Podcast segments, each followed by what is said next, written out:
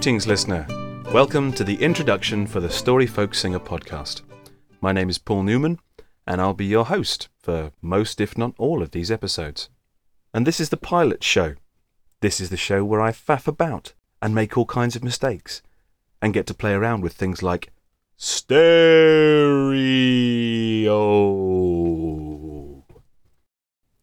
I'd like to tell you just a little bit about what you can expect from these podcasts. Today is one of the dying days of 2010. This podcast is part of my New Year's resolution to record more. I've got books and folders full of ideas for stuff which I've been collecting since I was about 14. I'm about to turn 34, so I reckon 20 years is a good incubation period for most of those ideas. I have a deep love of stories and songs, and I love to get lost in a performance, whether it's me who's giving it or someone else. When folks get together and share stories or songs, something magical happens. We enter into another world that we share, where we're all the same person experiencing the same things in our own individual ways. And so these podcasts are going to be very personal. I want to share not only the stories and songs that I hear from folks and share with folks around me, but also to share the insights that are gained from folklore and traditions from all around the world.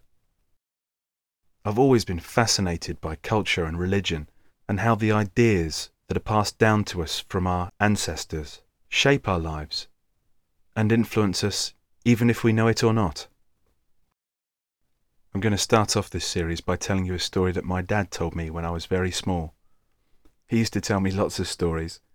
I'd sit on top of the toilet when he was having the bath and wash his hair for him, and he'd tell me stories about when he was in the Merchant Navy or an apprentice in the Royal Air Force, and some I'm sure he just made up.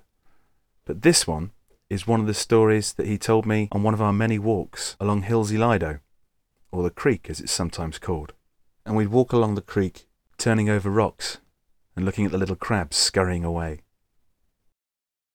One of my favourite trees was the weeping willow, whose long vines dangle into the water and sway gently in the breeze. One day Dad asked me if I knew the story of how the willow got to be there. He said that long ago, before any of the houses were there and the island was joined to the mainland by the motorway, a fisherman and his wife used to live there.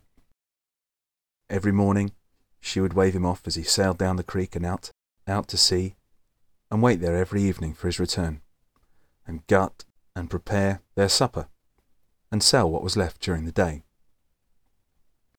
One evening, she sat there and waited for her husband to return, and he didn't come back. So she waited until it was midnight, and still he wasn't home.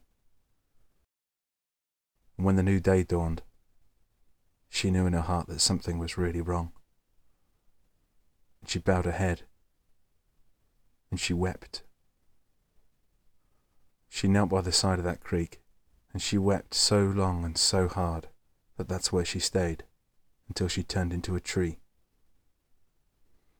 And so whenever you pass the weeping willow, you should stroke the hair of it to comfort her. And you should always look after widows. My dad's still with us, fortunately. But when he dies, there's one thing that I'm looking really forward to having. He's got a book. He used to work for Age Concern, volunteer for them. And he was a handyman.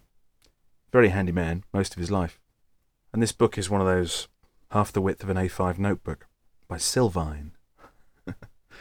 and every page of that book is filled with the names and addresses of widows and old ladies and old fellas that he's helped just putting up shelves or altering a step or fixing a tap. It's a record of his service, which he did when he was well into his sixties. I'm really proud of my dad for that, and that'll be the thing I remember him by most fondly. That's the end of this short introduction episode, and that's the kind of thing you can expect from me. There'll be tunes and songs, laughter, fun, and games, I'm sure.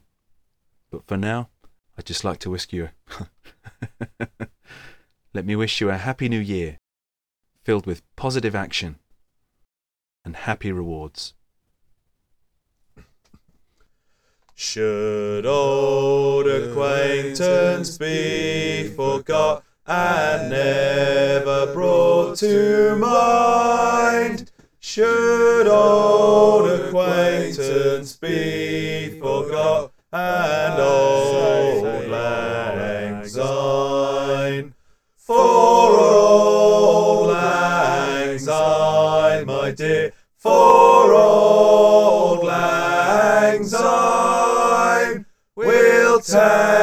a cup of kindness yet for auld lang syne.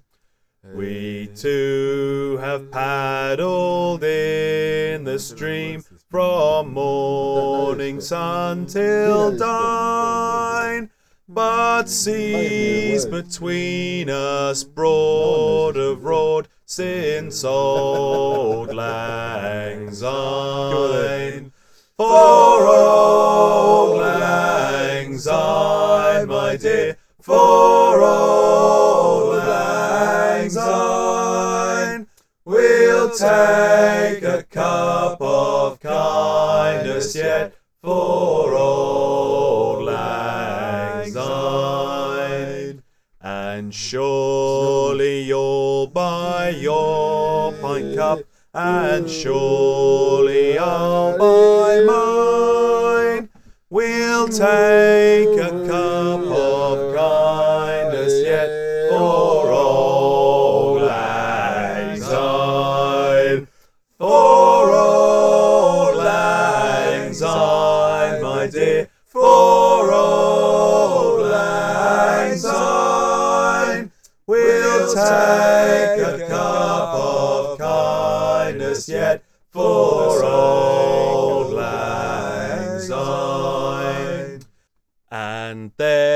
there's a hand, my trusty friend, and give us the hand of the